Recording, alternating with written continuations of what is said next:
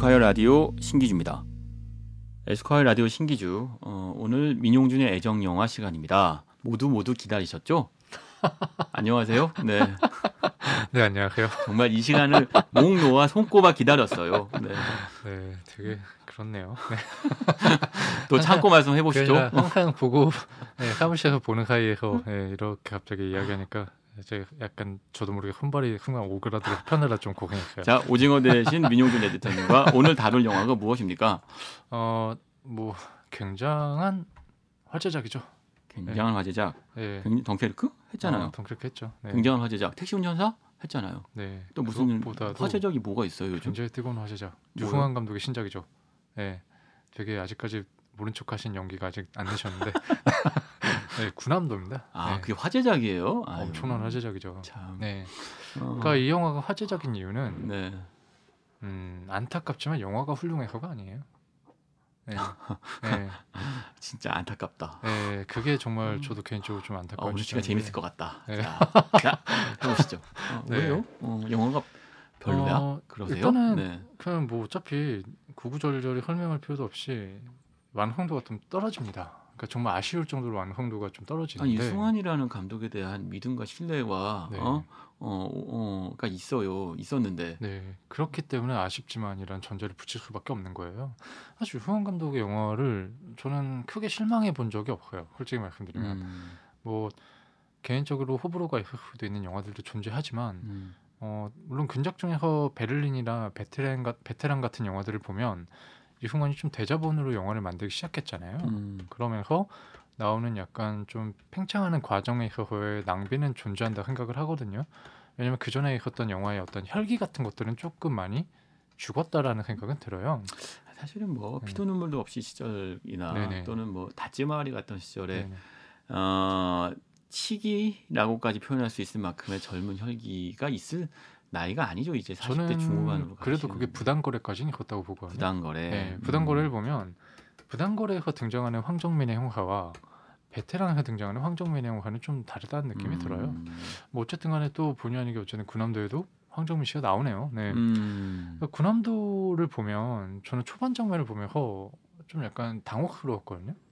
그러니까 초반부의 오프닝 시퀀스 이후부터 편집이 굉장히 좀 헝기다는 생각을 많이 했어요.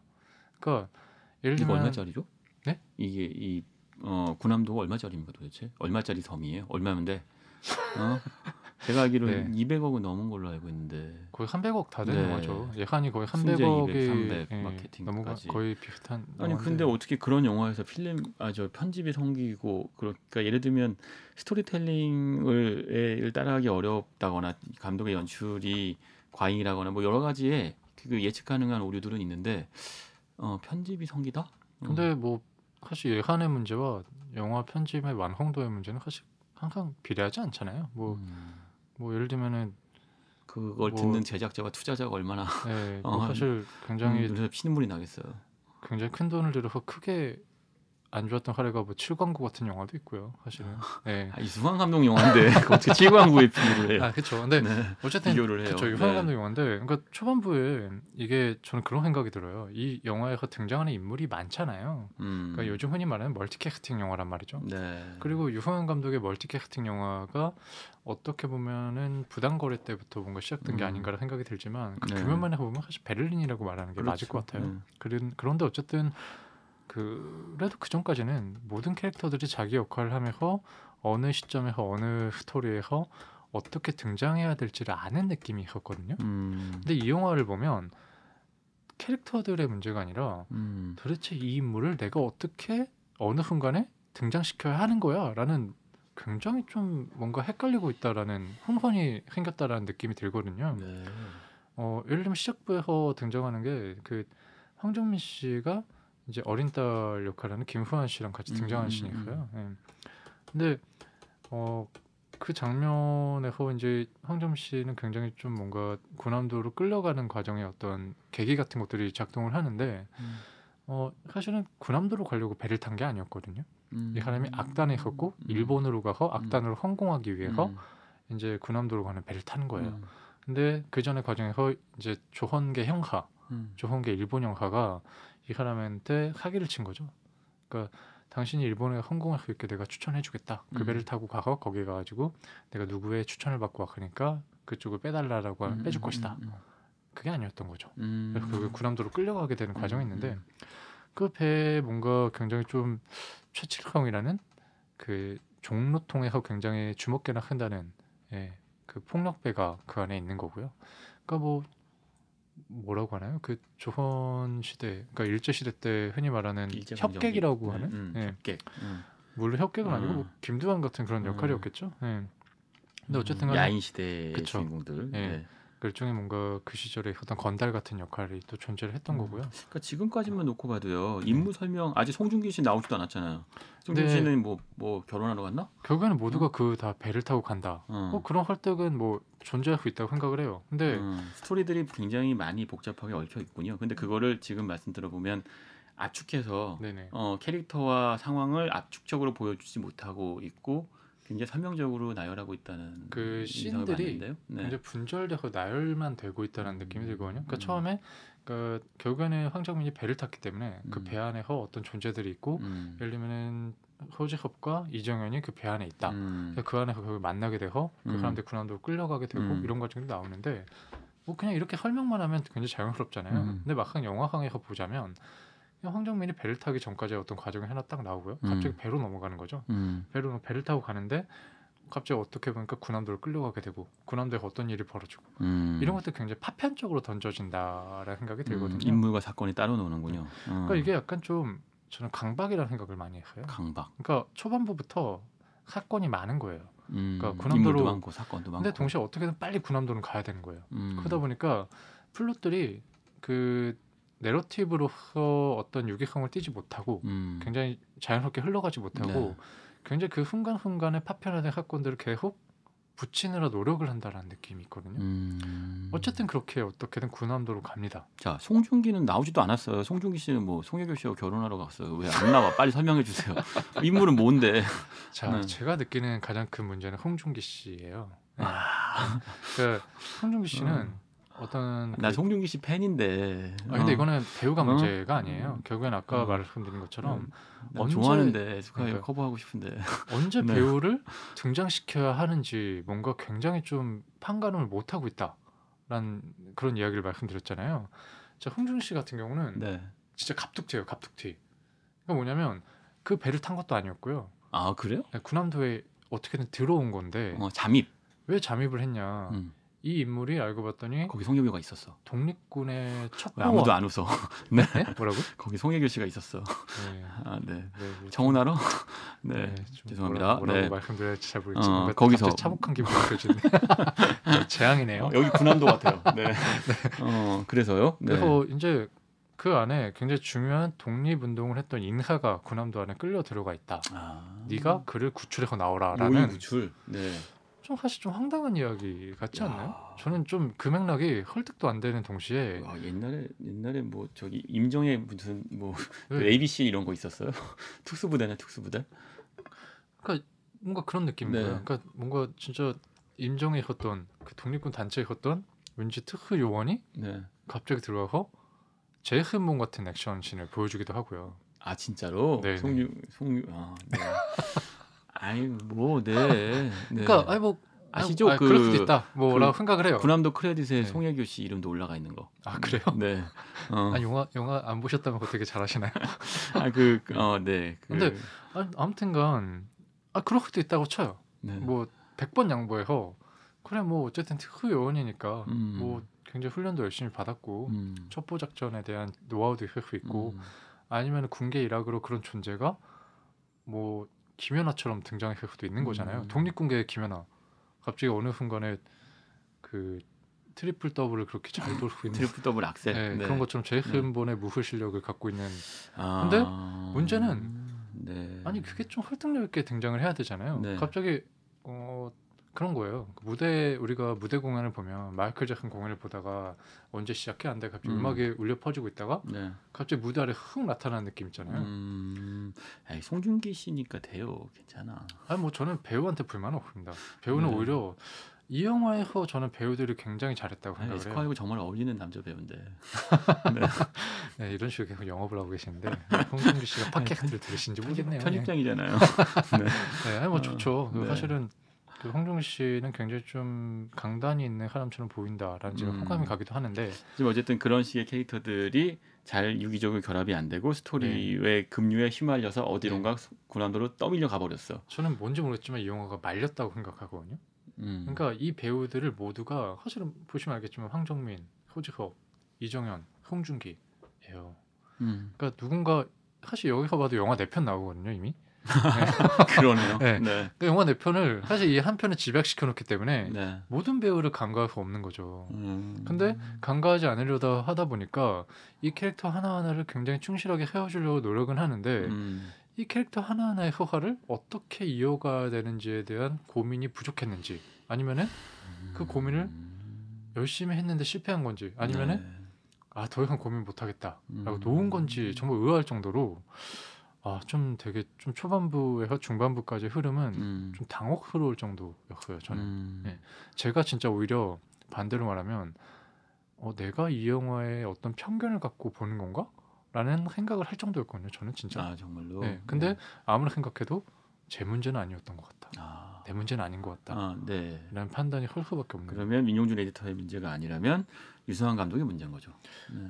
저는 그렇게 생각합니다. 네. 네. 그러니까 아쉽지만 저는 이 영화가 류승완 감독이 만든 최초의 졸작이라 생각을 하거든요. 아. 좀 냉담하게 말씀드리자면. 네. 그리고 좀 몇 가지 류승완 감독이 갖고 있는 뜻밖의 한계 같은 게 보이는 느낌도 있어요. 한계요? 네. 이 영화에 일종의 멜로 코드가 있거든요. 아니 이 많은 스토리들이 섞여 있는데 거기서 연애까지 해요? 연애질까지? 네. 이럴 수가. 네. 자, 그 주인공이 네. 사실 호지섭 씨와 이정환 씨가 맡는 역할인데, 아. 어 그리고 이정환 씨가 사실은 어떻게 보면은 유흥한 감독이 굉장히 보여주고 싶은 이야기를 대변하는 인물이에요. 아 이정현이 네. 그러니까 이, 그 짧지만 굵, 굵게 연기 그 캐릭터가 네. 돋보인다는 얘기는 많이 들었는데 굉장히 네. 좀 강단 있는 연기를 음, 하고요. 음. 이정환 씨가 굉장히 좀 연기를 잘한다라고 생각을 음. 하거든요. 돋보이는 캐릭터라고 생각을 해요. 이 영화에서 가장 많이 남는 인물은 어떻게 보면 김수환이라는 아역 배우가 그 음. 부한행에 나왔던 음, 공유의 네, 딸이었죠. 네. 그 아역 배우의 연기가 정말 신들린 것 신들린 것 같은 연기를 음, 하거든요. 음. 아무래도 김수환이라는 배우를 이 영화를 본 사람들은 100이면 100 칭찬할 수밖에 없는 음, 음. 그런 인물인데 두 번째로 저는 이정현 씨 연기가 가장 많이 남는 음. 것 같아요. 황정민 씨가 굉장히 잘하긴 했지만 음. 어, 유흥환 감독을 칭찬해주고 싶은 대목 중에 하나는 이 많은 남자 캐릭터들 사이에서 이정현이라는 배우를 단순히 허비하지 않았다라는 음, 음. 배우로서 허비하지 않았다라는 음. 거예요. 낭비하지 않았다는 거예요. 음. 다만 캐릭터로서는 전 좀 낭비라고 봐요. 뭐냐면 이 영화에서 이정현 씨의 역할이 어떤 인물이냐면 음. 1차전 위안부에 한번 끌려갔다 탈출한 인물로 나와요. 네. 뭐 근데 아니, 심지어 위안부까지 등장해요. 네. 네. 근데 뭐 그래 뭐 그런 인물의 허화가 존재할 수 있다라는 어. 거를 뭐 인정할 수 있다고 생각을 할 네. 수도 있다고 봐요. 근데 문제는 뭐냐면 일단 이 인물이 어떤 갖고 있는 문신 같은 게 등장하는데 그게 일본군들이 위안부의 어떤 그 조선인 여성들을 뭔가 노르게로 감으면서 음, 음. 그 사람들에게 막 문신을 막 음, 음, 자기도 만들었다 음. 막 그런 마치 그림책 그리듯이 어떻게 보면 낙서하듯이 문신질을 네. 했다라고 하잖아요. 그런 것들 보여주기 위해서 좀 전시되는 장면들이 있어요. 근데 거기까지 그래 뭐 인물이 등장했으니까 거기까지 보여줄 수 있고 이야기할 수 있다고 치자라고 생각을 해요. 근데 문제는 뭐냐면 자 위안부라는 단어만 들어도 우리가 떠올릴 수 있는 이미지가 굉장히 많거든요. 음. 그걸 굳이 군함도에서 직접적으로 보여줄 필요가 있나 생각이 드는데 음. 위안부에서의 어떤 잔악함을 그 이정현의 입을 빌어서 이야기를 하는데 음. 그 과정은 실제로 묘사까지 합니다. 예를 들면은 위안부에서 도망 뭔가 음. 어떤 문제가 있는 상황에서 이 여자를 일본군이 어떤 바늘이 쫙 깔린 못이 음. 가득 박힌 그 모판 위에다가 여자를 올려놓고 굴리는 장면들을 아... 직접 묘사해요. 왜요? 그게 저도 음. 굉장히 궁금했어요. 그러니까 저는 유흥환 감독이 뭐 혹은 누군가의 권유를 받았거나 저는 오히려 그, 음. 그랬으면 좋겠어요. 유흥환 감독이 내가 이걸 보여주고 싶어서가 아니라 누군가가 옆에서 절실하게 그걸 꼭 보여줬으면 좋겠다라는 음. 권유를 받고 마지못해서 만든 신이었으면 좋겠다 생각이 들어요. 왜냐면 아니 이렇게 낭비적인 신이 없어요. 음. 아니 사실 그런 상황을 상상하지 못할 정도로 관객이 바보는 아니거든요. 음. 그리고 언어로서 전달했을 때 이미 모든 것들이 머리에서 떠오르는 명징한 이미지들이 있죠. 근데 굳이 그거를 묘사한다라는 거는 저는 착취라는 생각이 들거든요. 네. 위안부의 정서까지 끌고 와서 뭔가 관객을 화나게 하고 싶다라는 그런 낭비적인 어떤 목표식 이상의 무언가가 느껴지지 않았어요. 네. 저는 이 생각이 들어요. 지금 말씀 듣다 보면 아, 구남도라고 하는 섬은 우리도 알다시피 이제 그 미쯔비시가 네. 어, 어, 그 관계 진용을 했던 네, 네. 곳이고 뭐한 어, 네, 한일 관계에서의 어떤 그 제, 주요한 쟁점이잖아요. 네, 유네스코 어, 문화유산으로 등재하겠다는 일본 정부의 네. 어, 움직임이 있고 네. 그걸 저항해야 하는 것이 우리 외교 외교 전쟁터이기도 한 것이고 네. 어, 한이 서린 곳이니까. 그쵸. 어, 그러니까 그 군함도에서 유승환 감독이 본 것은 그게 일제 강점기라고 하는 시대를 거쳤을 때 어, 우리가 갖고 있는 어떤 그 시절에 느꼈던 온갖 어, 심파적 감정, 울분 같은 거죠. 어, 울분의 네. 총합 같은 거예요. 네. 어, 그게 그 안에 축소판처럼 다 그쵸. 모여 있는 거죠. 네. 그런 것을 인물로 그 감정을 상징한 음. 인물들을 분, 분열해 놓은 건데 그쵸. 송중기처럼 영웅이 있어요. 네. 어, 소지섭처럼 반영웅이 있고 네. 황정민, 김수안처럼 이제 아빠와 딸 같은 평범하지만 음. 그 시절에도 살아나려고 네. 하는 일, 인간의적인 인물이 있고 그쵸. 이정현처럼 소시민 같은 인물이죠. 어, 네. 그 황정민은 이정현은 피해자. 그쵸. 그리고 네. 그 피해자였지만 단순히 약자. 피해자로 네. 머물지 않고 이제 스스로 각성하여서 저항하게 된 인물. 그쵸. 이런 인물들 그, 그 시절에 우리가 상상하는 어떤 인물들이 음. 있는 것인데 근데 사실 저는 여기서부터 문제가 발생했다고 생각해요. 감정을 일단 만들어 놓고 감정을 음. 상, 상징한 인물들을 분열해 놓았는데 그러다 보니까 시, 인물이 실체성을 갖지 못하는 거죠. 그냥 음. 우리가 그 시절에 있었을 것 같은 네네. 어떤 인물들로 어를 만들어 놓은 거지 리얼이 없는 거예요. 맞아요. 네. 어 그리고 그런 리얼이 없는 인물들을 군함대에 넣어버리니까 음. 어 사건과 결합이 안 되는 거죠. 어. 그러니까 결국에는 이게 군함도로 들어간 이유는 그 시대성의 어떤 비극을 환기시키기 위한 목적이 없은 없잖아요. 음, 근데 결국 음. 어떻게 환기시키느냐의 이제 목표가 존재하는 것인데 네. 이 영화가 갖고 있는 목표가 너무 사적이라는 생각이 들었어요. 그러니까 결국은 왜 그런 위안부 심파적이고 너무 소, 네. 소비 소비 소모적이죠. 그러니까 어. 이게 사실 위안부에 대해서 왜 그렇게 그렸는가 음. 그 단적인 이미지만 놓고 생각하면 네. 제가 추측하건데 유흥환 감독이 거기에 대해서 굉장히 화가 났기 때문이라는 생각이 들거든요. 근데 문제는 뭐냐면 영화는 어떻게든 대중을 설득해야 되는 거지 음. 나의 화를 투영하는 게 아니잖아요. 그리고 화를 투영하더라도 그 화가 대중적인 화법 안에서 설득이 되는 방향을 그렇죠. 잡아야 되는 건데 네. 그 장면은 제가 느끼기에는 낭비적일 수밖에 없는 이유가 대중이 굳이 안 봐도 되는 이미지를 전시한다는 거예요. 음. 근데 단순히 유승환 감독이 이걸 통해서 이 영화의 어떤 울분을 뭔가 끌어올리는 그 얄팍한 어떤 장치로만 하마나 할 거라는 생각은 안 들어요. 음, 음. 유승환 감독 성향을 생각해 보면 근데 그게 아니라 본인이 이걸 굉장히 중요하게 생각을 했고 음. 이것에 대해서 굉장히 본인도 화가 난 상태가 아니었을까. 그래서 이건 꼭 내가 보여줘야 된다라는 어떤 지표로 삼았기 때문에 네. 단편적으로도 그걸 직접적으로 묘사를 하지 않았을까 생각이 드는데 음. 그게 저는 패착이라고 보는 거죠. 왜냐면은 좀 더 곰곰이 생각을 해봤어야 되고 이게 어, 어떻게 보면 대중적으로 여기까지 이야기를 해줘야 되나 라는 것에 대해서 좀 절제가 필요하지 않았어, 않았을까. 아 저는 사실은 그 한국 영화의 흥행 코드 중에 그그 그, 어, 대중의 감정 대중의 신파적 감정을 자극해서 그걸 통해서 흥행이 이루어지는 영화들의 역사가 있다고 봐요. 그렇죠. 어, 그게 네. 이제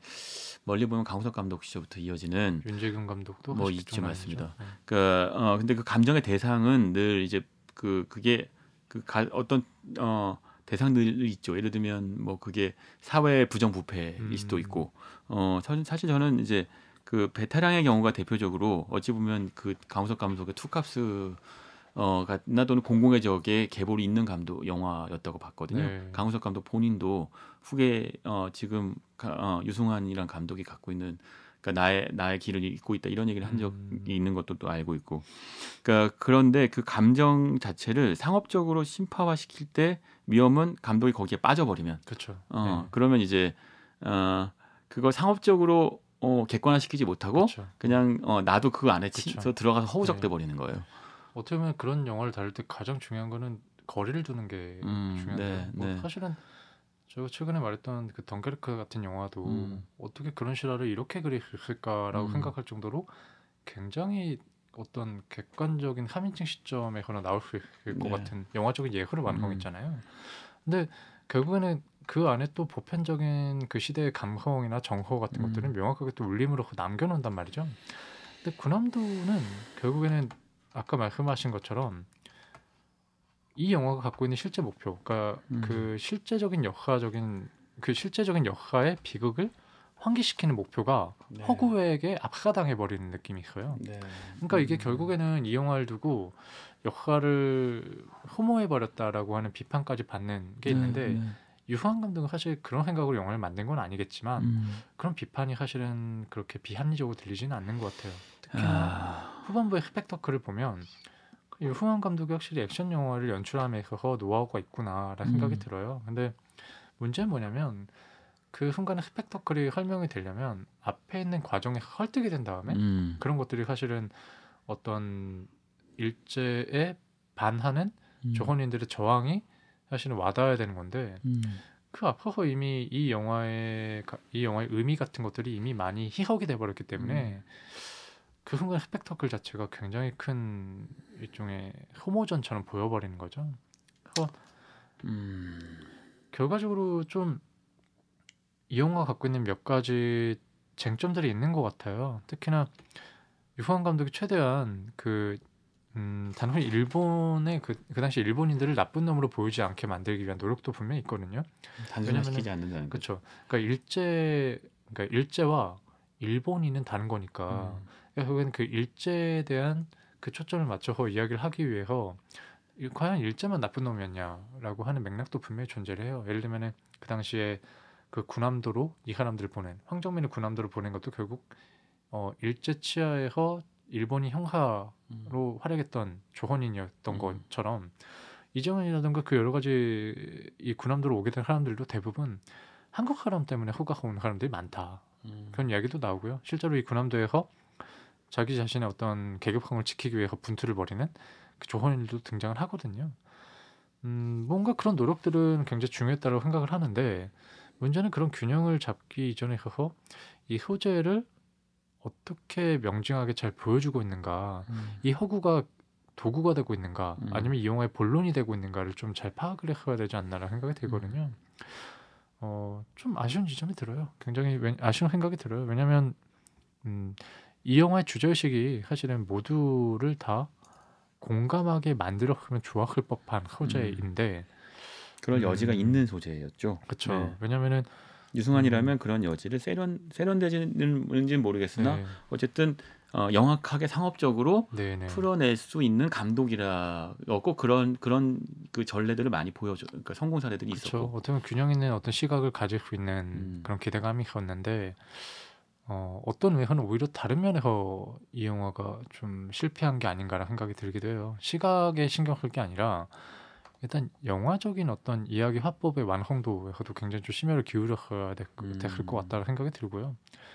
소재의 무거움이나 심각함이나 그런 피해 단면들을 보여주는 게 아니라 군함도를 왜 갖는가, 음. 군함도에서 도대체 무엇이 있었고 그 안에서 이 사람들이 도대체 어떤 그 시대적인 희생자였는지 음. 거기에 초점을 맞춰야 될 것 같은데 음, 묘하게 시대적 울분을 호단해 버리는 음. 네, 일종의 음, 역사를 아까 소비해 버렸다고 했죠. 역사를 낭비했다고 했던가? 좀 어떻게 보면 좀 음. 극단적으로 말하면 음, 군함도의 모든 걸 배출해 버린 느낌이 커요. 네. 자 어, 한마디 뭘까요? 군함도에 대한 한마디를 한다면. 어, 음. 결국 중요한 거는 어, 영화라는 건 결국 대중을 설득하는 것이기 때문에. 음. 웅변보다 중요한 건 설득이다라는 생각이 들어요. 음, 네. 음. 웅변보다 중요한 건 설득이다. 아. 결국에는 이 영화가 갖고 있는 의미라는 것이 설득이 되려면 영화적인 어떤 만듦새와 완성도와 그 캐릭터들을 설득을 충분히 해야 네. 끝에 가서 의미로 와닿는 거잖아요. 네. 음. 아빠가 음. 얘기했던 재밌는 게 택시 운전하나 덩게르크나 군함도나 다 어떤 실화를 바탕으로 한 영화들 이라는 예, 맥락이 음, 예전에 했던 영화, 다뤘던 소재 영화들. 네, 네. 자 이런 게 있습니다. 그 유승환 감독의 오랜 필모 안에선 20년 가까운 필모 안에선 실패가 분명히 있었어요. 대표적인 필, 실패가 다치마리 극장판이었던 것 같은데.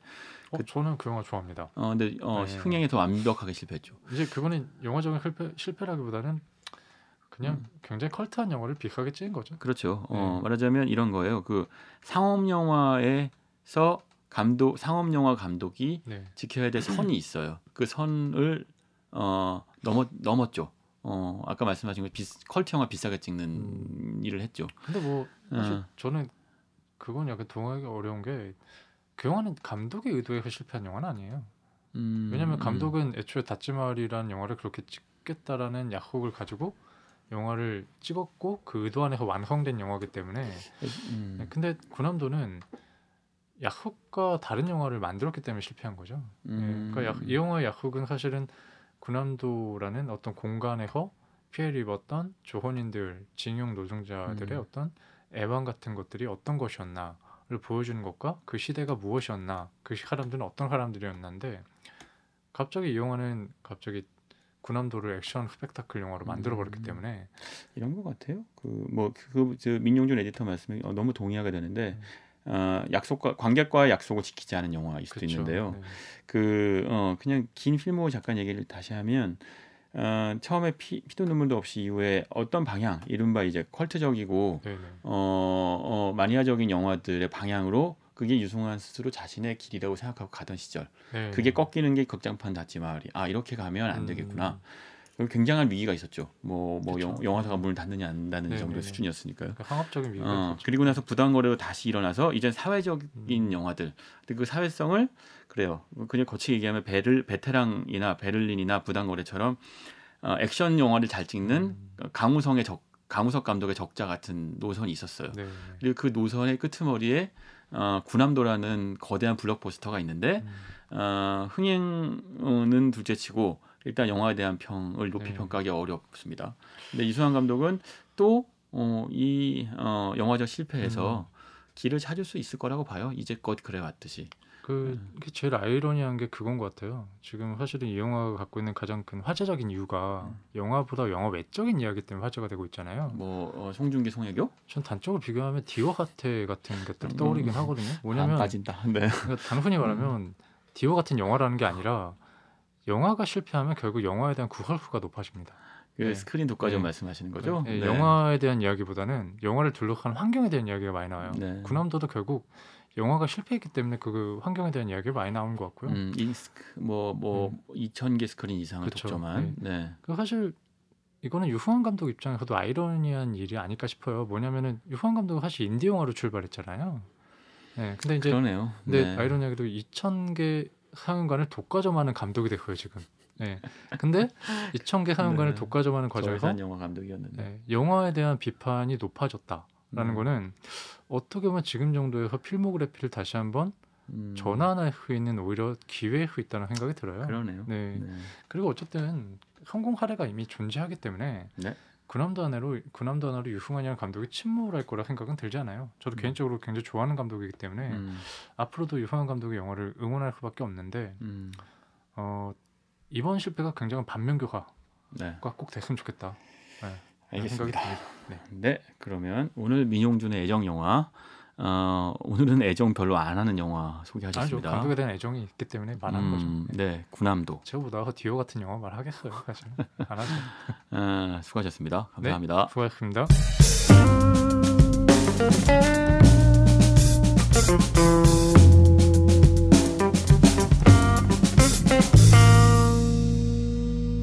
에스콰이어 라디오 신기주입니다.